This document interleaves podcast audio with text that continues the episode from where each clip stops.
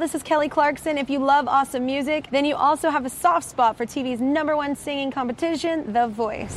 This season, it'll be bigger and better than ever with Adam, Blake, Jennifer Hudson, and the reigning champ, moi. I've won The Voice six times. There is life beyond Blake. I want to be a cowboy. I can do all that too. Your turn, Blake. Yeah. Watch Team Kelly on The Voice. Not to brag, but I am the returning champ. Followed by the premiere of Manifest, tonight on N B C.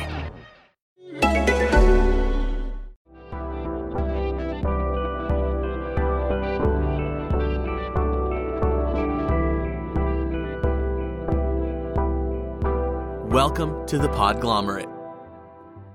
For everything that you were too afraid to ask at home, too embarrassed to ask at school, or was just too hard to ask your partner, welcome to The Sex Wrap. Hey everybody, and welcome back to The Sex Wrap. Um, I'm Andrew. I'm a professor here at the University of Miami, and I talk about sex all the time. And fortunately, one of my very best friends in the world, you've listened to her for over twenty-five episodes if you've been listening to us the whole time. Spring uh, is here with me, and she also talks about sex all the time and says ridiculous things like, I love H P V. She loves to talk about H P V. How are you today, Spring? H P V is my favorite. Oh, I love H P V. You're right. Um, I am so good today. It's uh, starting to get warmer finally. So spring Yay. is on the way. Spring is coming. I yeah, ha, I ha, say. Ha, ha, ha. Yeah. Um, spring is over for me. Uh, we are now in hot summer. It's hot and moist and sweaty everywhere. Um, But uh, I was talking today with a whole bunch of my students, and we're talking about words that we use to define ourselves. And that seems like a weird sentence, but there's all kinds of words when you say, like, I am this or I am that. Um, and I think young people today uh, have much better language to define who they are than I had when I was a young person. There were words like gay and straight. And there was no other language there. If we talk about like who you're attracted to or how you're attracted to them, like they're just better words. Um, you can say words like I am pansexual, right? Like I don't care about gender or sex. I'm happy to engage in all of those. Or I like to kiss boys and girls. I'm bisexual or something else. Do you know what I mean? Yeah. And I do love that we have a lot of ways to identify now. I think it's very important. We had a whole podcast where we talked about the importance of being able to name and to have visibility around different identifications. Um, but I also personally don't like labeling myself, and I have ta- a lot of uh, trouble telling people how I identify because I don't like the labels. I just like uh, to be me, you know? I, I, well, and I think part of the reason why I like all of these new words is I think that they get closer at who I think I am, but I don't use them. If someone asks me who I am, I still use the same overall language because they're kind of like these words that I applied to myself so long ago that it's almost hard to get myself out of that system. And they also don't take as much explaining. If I say I'm gay, people are like, oh yeah, we know that word. If I say something like I'm a, a Uh, if I say I'm a pansexual, trinogamous, whatever else other words that I could use, people are like, what in the world, Andrew? Your words are kind of all over the place. Yeah. Um, but that kind of brings us to what we're going to be talking about today. Yeah. So what what is our question? Our question today is, how does polyamory work? Which was submitted to us by a listener. And I think it's a really great question. And so I'll say that I identify as poly, even though I never use that word. And I, I don't really like saying polyamorous. Um, I do have uh, several relationships in my life at a time that are all open and honest and, um, you know, very Uh, above board type thing, right? Where everybody knows what's happening. Um, it's kind of funny that even when Spring's sitting here talking about like, this is my core piece of identity and these are the words I use, you can hear getting kind of faster and talking through. Like there's almost like a level of nervousness when we're using these words to describe ourselves. Yeah, I don't like using the words. I I just like to be full of love and have a lot of love surrounding me at all times. Um But I do, I do have to use words that mean things so that people can understand my life, right? So I do, I do say I'm poly to people to uh, try to communicate more information in a faster time period. Um, but a lot of people still don't actually know what polyamory means. And first of all, I think we Uh, a lot of times get poly confused polyamory with polygamy, which are two very different things. And we'll talk about that. All right. The, the, when someone says poly, it means there's like a whole spectrum of different things that it means. It can mean a, a whole ton, um, like multiple people, one people, lots of people, only a few people, or someone could be poly and be completely happy with just one person too. Like it, it means a lot of different things. Like I think for us today, maybe our basic definition for describing how it works would be open to relationships with more than one person at a time. Is that is that like basic enough? And not even sexual relationships, right? There are some people who have sexual relationships with one person and then only romantic relationships with someone else. So they call themselves poly in that instance as well. So like I think we need to be really vague to kind of start our conversation, and maybe we can hone in on a couple of the different terms that people use, but just openness to exploring relationships with more than one person at a time. Yeah. Right? Yeah. And I think that um, it is very important if you meet someone who says they're poly to ask them what that means in their life, because that it does mean very different things to very different people. And people will use that word to identify, but then um, have very different nuanced meanings and very different life experiences to characterize that word as well. Yeah.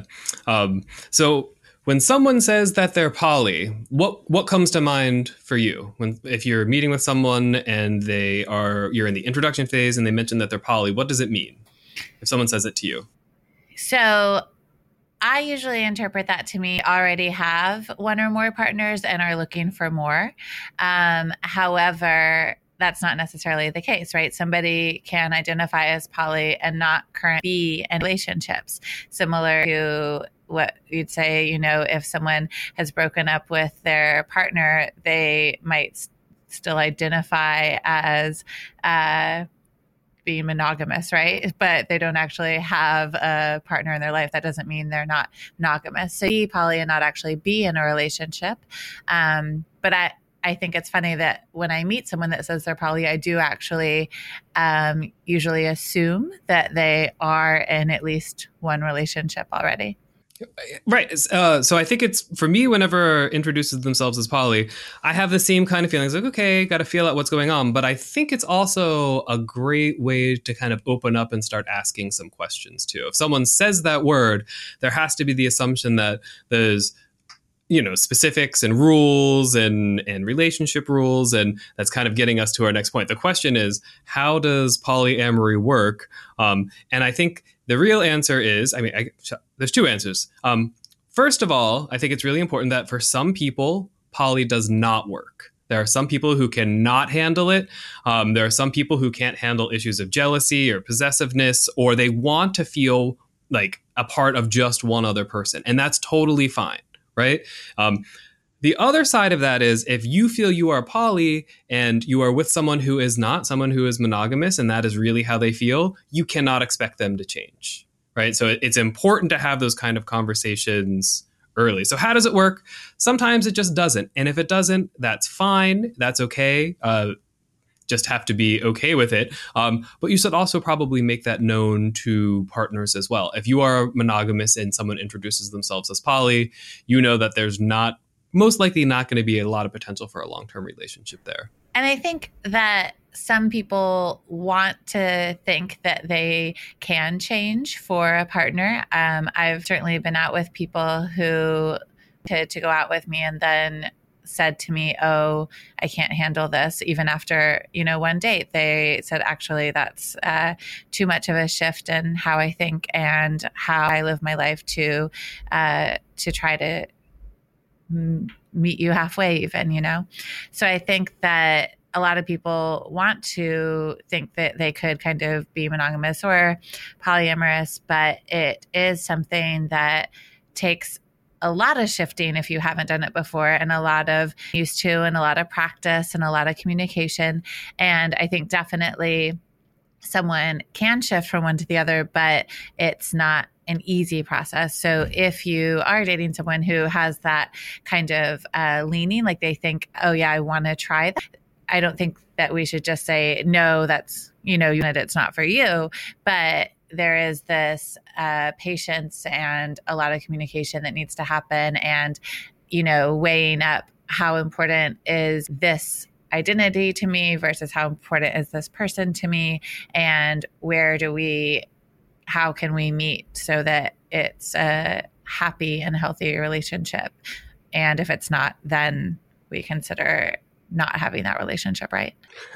Well, exactly. Um, sometimes when I sit back and think about poly, I mean, there's so many people who are, you know, eighteen, nineteen, twenty, twenty-four, who get permanently partnered or married to someone else with this expectation that there's this one other person who's going to fulfill all of your romantic and all of your sexual needs for the rest of your life.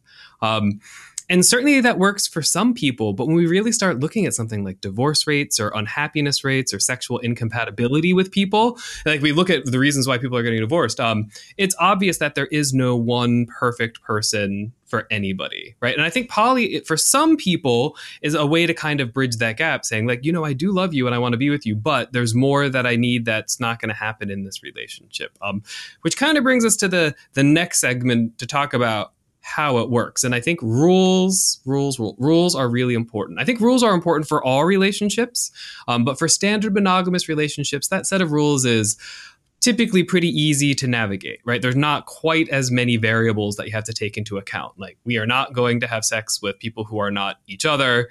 And then occasionally there's side conversations about, you know, who you drink with, or if you're allowed to watch pornography or not. Um, those sort of things are part of that conversation of monogamy. Um, but for poly, oh my gosh. I like, I feel like I would need like a ten by ten matrix with a contract to go with it to get through every single possible combination of yes, no, maybe, sometimes. But the, that's the thing. There are different rules that work for every single different relationship. So if I was in three different relationships, I might have three very different sets of rules for each of those parts. So it's not just saying, you know, this is how I work, but this is how I work within this relationship with somebody, and this is what works for us together. And so part of that is kind of negotiating and talking with your partners and having those conversations about what's okay for them and what's not okay for them. And some of those things will change over time as well as your level of your relationship deepens. Sometimes some of the things you're comfortable with increase and sometimes they decrease. And I think that's, that to me is really interesting, at looking at how poly relationships progress and seeing how they change. And for me, the more secure I am in a relationship, Uh, I feel more open within it. And some pe- for some people, it's the opposite. They uh, kind of revert more toward monogamy when they get uh, deeper into a relationship with somebody.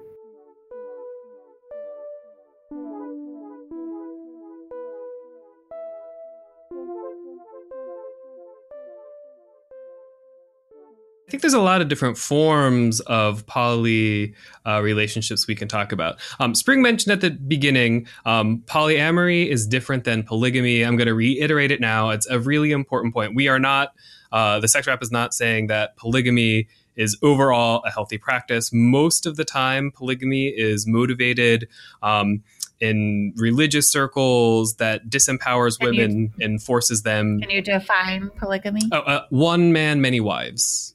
Right. So it's one man, many wives. Um, and then the women are disempowered. They typically don't have a lot of freedom of choices in entering. So they don't get to choose who they're going to be um, married to. And they also do not have the freedom to freely leave that relationship should they be unhappy or it's abusive. So we are not condoning polygamy overall. I'm sure there's some po- polygamous people who are quite happy, but overall polygamy is a system of oppression for women. And, and this is that's not what we're talking about today. We're talking about polyamory, where you have consenting adults who are engaging in behaviors of their free will because they uh, want to experience love and relationships and romance and intimacy with more than one person. So there's a huge difference between these two. It's important to say. Mm-hmm. But getting back to other kinds, um, so I have all kinds of friends who are at different places in the poly spectrum. Um, so I'm going to talk about a couple of the, the people that I know. Um, some of my favorite friends are polyfidelitous. Are you familiar with what that means? No. No? No? Okay. So um, polyfidelitous, mm-hmm. polyamorous people mean that they are in a closed relationship with more than one person. So it can be three people, four people, five people, um, but they don't date anyone else outside of that circle. They don't have sex with anyone outside of that circle, but all of them um, kind of work together uh, as one larger group. Uh, I keep seeing stories in the news, um, like a family in New York City is comprised of uh, two men, two women, and then their one child they're raising together, right? So we see more and more of these kind of families where there's a group of people saying, hey, we're all really good friends. We all love each other. We're going to be intimate with each other, but only with each other. Um, and it's actually a way that uh, younger people are starting to be able to afford families inside of more expensive cities too. Um, but there's polyfidelity. Um, there's something called fluid bonding. I'm familiar with fluid bonding. Yeah, that's where... Uh, someone typically has a primary or a few primary partners, and those are the only people that they won't use protection with. Like, so they'll exchange uh, typically genital fluids. Um, but then if they have sex with other people, they always make sure that they use protection with all of them, so that then you have this safe core uh, where people are, um, you know, trust each other and they've been tested. And then you have the external core where you have fun with them, but you really uh, use safer sex uh, strategies to prevent spread of S T Ds or pregnancy. So, and I think that um, fluid bonding, I mean, that's something that isn't just within polyamory circles. Um, fluid bonding is a, a term that means, you know, you aren't using protection with someone more and you are comfortable sharing bodily fluids with them, right? So, um, definitely within poly, you'll hear that term a lot, though, because people will use that to describe a partner, and that gives you information about uh, what risks they're taking in different areas of their life, so that you can make sense about what risk you might be willing to take with that partner. And I think that when we're talking about poly, we're not always talking about sex, right? So we're talking about relationships outside of one relationship, but the times there is sex involved as well. So we know that when we're having sex with more people, we need to make sure that we are using the best safe practices we can to protect ourselves against anything that we do not want in our lives, any diseases or babies that might be undesired at that time point. Right. So, I mean, if you're exploring polyamory, you just need to be extra careful and extra protective, right? Just make sure that you're protecting yourself and protecting the people around you as well. That's the, whenever we're talking about protection, we're talking about yourself, but also all of those other people in your life. This is Kelly Clarkson. If you love awesome music, then you also have a soft spot for T V's number one singing competition, The Voice. This season, it'll be bigger and better than ever with Adam, Blake, Jennifer Hudson, and the reigning champ, moi. I've won The Voice six times. There is life beyond Blake. I want to be a cowboy. I can do all that too. Your turn, Blake. Yeah. Watch Team Kelly on The Voice. Not to brag, but I am the returning champ. Followed by the premiere of Manifest, tonight on N B C. Thanks for listening to this podcast. We're calling on your help to make your listening experience the best imaginable. All you need to do is take a short survey. Visit acast.com slash research. That's A-C-A-S-T dot com slash research. Your opinion matters. Another way that I, that I think about polyamory that I think is, it's my romantic notion of it. Um, but we all know someone who's been divorced, right? And then remarried. So everyone knows someone who's been divorced or remarried. That person has found love twice in their life, right? Hopefully, right? Um, so for me, sometimes when I think about polyamory, instead of someone finding that love at two different times, it all just happens to line up at once. So it's just another way to think of it. Like, if you can fall in love twice, why can't you fall in love twice at the same time, right? And maybe not even fall in love, but share intimacy, share romance, share. That, I said that that's my romantic sort of explanation of what poly is, but I sometimes sometimes that really helps someone understand uh, what poly might be for them too. Uh, and, and I think that a lot of people might have some form of polyamory in their life, though they might not term it that. So, I mean, I think that some people, for example, are in a monogamous marriage, but then have a very close person in their lives that they share more things emotionally with than they do their primary partner. And they have this really deep relationship that, you know, actually could be termed amorous if uh, they were thinking about it in that way. And so really, I think it's more common than we think. It's just not kind of uh, our frame of reference. We're kind of starting from monogamy reference, but I think if we started from a poly frame, we see a lot more of our lives through that. And we could actually recognize that a lot of us do practice this um, loving spirit in our lives to find a lot of people that we love and support and that love and support us back. Uh, and, and I mean, uh, you just mentioned it might be more common. I think, and the more and more research that comes out about it, it's way more common than any ever, anyone ever assumes as well. I think it's really stigmatized.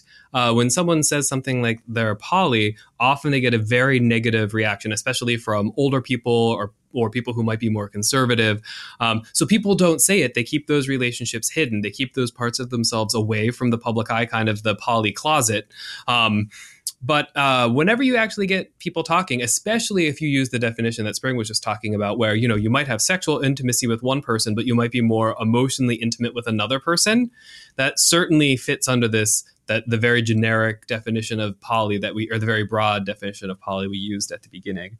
Um, and like I said a few minutes ago, there are lots of stories that are popping up in the news. There was one, I think, in Time Magazine recently about these couples that are living together and having happy lives together.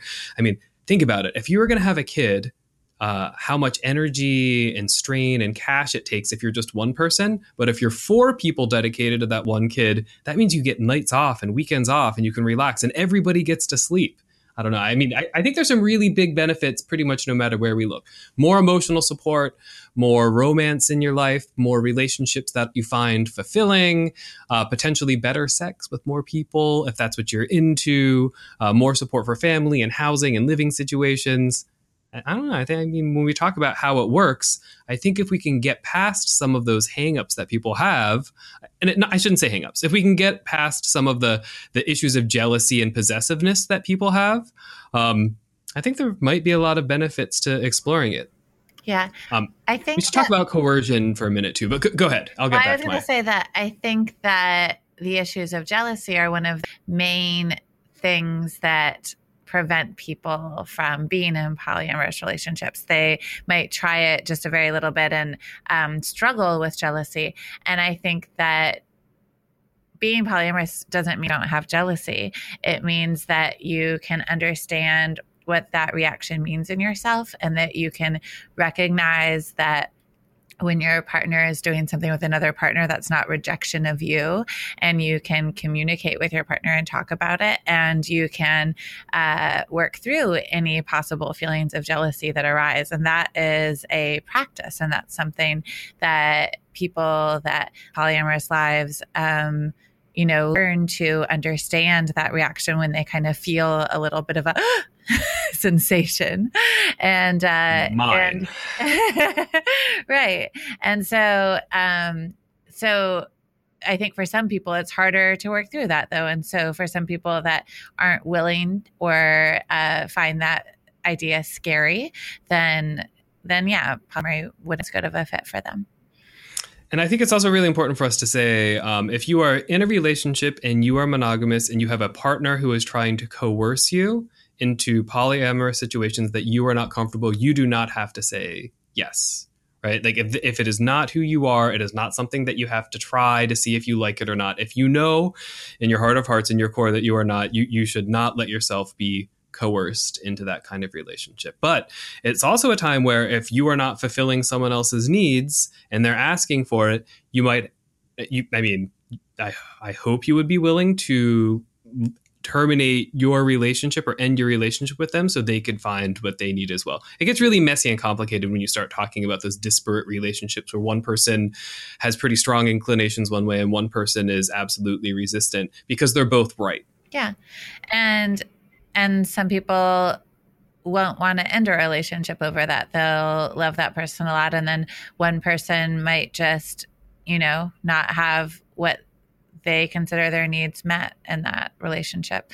And so I think, I mean, this is something that uh, when Dan Savage talks about it, he calls it the price of admission for a relationship and whether you're willing to pay that price of admission for that specific partner. So being with this partner uh, who is firmly monogamous means that I have to be monogamous as well. And am I willing to pay that price of admission? And that, and that's something you have to decide. Do, do I want to do that? Um, or do I want to live this life the way I think I want to live and just have this person be a friend in my life, you know? It gets all the way back to the, how do you establish those rules inside of relationships? And it's, it's just incredibly important to establish those rules early. Um, And this makes me think about like people who get married at twenty-four and twenty-five and at fifty, they're still expected. I think maybe anniversary. I ranted about Valentine's Day recently, didn't I? Well, I'm going to rant about anniversaries too. Um, I think too many people spend too much energy and effort trying to build all of this romance into just a few days a year. I think anniversaries might be healthier for people if it was a relationship check and you could actually have an open, honest conversation about your needs, if they're being met or not, and then what both of you could do to fix it. And I think if people did that, it would help deal with some of the jealousy and maybe open people up a little bit more for I think uh, that poly- one of the reasons I don't know. poly works well is because they're are mandatory check-ins, because when you have more than one partner, you have to do more relationship talks. And having more often relationship talks, I think, helps keep relationships healthy. And so I think that, of course, everybody should be doing that. But I think once people enter into monogamous relationships, that often falls off the radar. So yeah, anniversary. Right. Valentine's Day and anniversary are the two days a year. Yeah. Yeah. Hopefully right. They're not on the same day.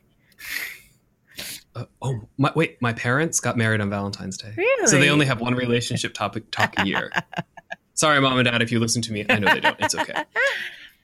Sorry. So I want to get to one other uh, aspect of the question. How does polyamory work? I think the um, other part of that question is maybe logistics. And that again, is very dependent on the people in the relationships and how many relationships are happening. But you need to pull out my great big grid with yeah. all of the variables and all of the pull wants and how big the bed is. Google and calendars and match them all up and find the days that work for different people within those relationships. And it, it can get complicated. We all have really busy lives. Um, and so logistically, yeah, there are more things to figure out when there's more partners. Um, but that I don't think that that's a barrier so much as, you know, another consideration in those type of relationships. You know, I think it would be good for most monogamous people to have to have a calendar when they're going to say like, wait, hold on, I'm going to affirm my relationship and go on a date and tell you I love you this day because I cherish you on this day because I don't get to see you all of the other days. But I think people take each other for granted sometimes because they see each other all of the days and they don't say the same kind of things. We're not dissing monogamy. It might sound like it a little bit. Monogamy is great for some people. And if it works for you, congratulations. But there are alternatives out there that might also be great for you. Yeah, that can work, right? And I mean, so I started out saying, you know, sometimes it just doesn't work for people. And I think that I'm going to end by saying, you know, and sometimes it absolutely does. And it leads to really happy, successful lives too. So yeah, I think that's about it. So what we got, we, we've come to our period. What's what's our period today, Spring? So for our period today, I want to give a shout out to a podcast that's long running, um, over ten years. The podcast is called Polyamory Weekly, and they usually come out every week, not every week, but kind of their aim. And Polyamory Weekly is a podcast where um, the host is Minx and her co-host, who is usually on the show, is Lusty Guy, and they're a poly relationship, and they both have um, other relationships at other times, and they answer questions from listeners uh, specifically about polyamory and um, about poly lifestyles and about kind of um, love and sex questions within that. And it's a really well podcast, and it's been going for a long time, so there's quite a lot of backlog that you can listen to. So if you have really specific questions about polyamory, uh, scroll through some of their um, history and see see if you can get some more of your questions answered there. Yeah. Uh, I, I'm going to go listen to some of them. Um, I have a lot of questions. Um, and if you uh, if you are one of our listeners and you have any uh, advice that you want to give about how you've made poly work for you, we'd love to hear from you. Um, and if you have any other questions at all about uh, anything, body, sex, relationships, L G B T, I don't know, a- anything at all, um, we'd love to hear from you. You can reach us. Our email is uh, the sex wrap at gmail dot com. Um, you can call us at four one three I wrap it. That's wrap with a W. Um, and then you can get us, uh, find us on Instagram, Twitter, and Facebook at The Sex Wrap. Thanks, everybody. Bye. For everything that you were too afraid to ask at home, too embarrassed to ask at school, or just too... Af- Music for this episode provided by the ever-elusive and mysterious Breakmaster Cylinder. The Podglomerate.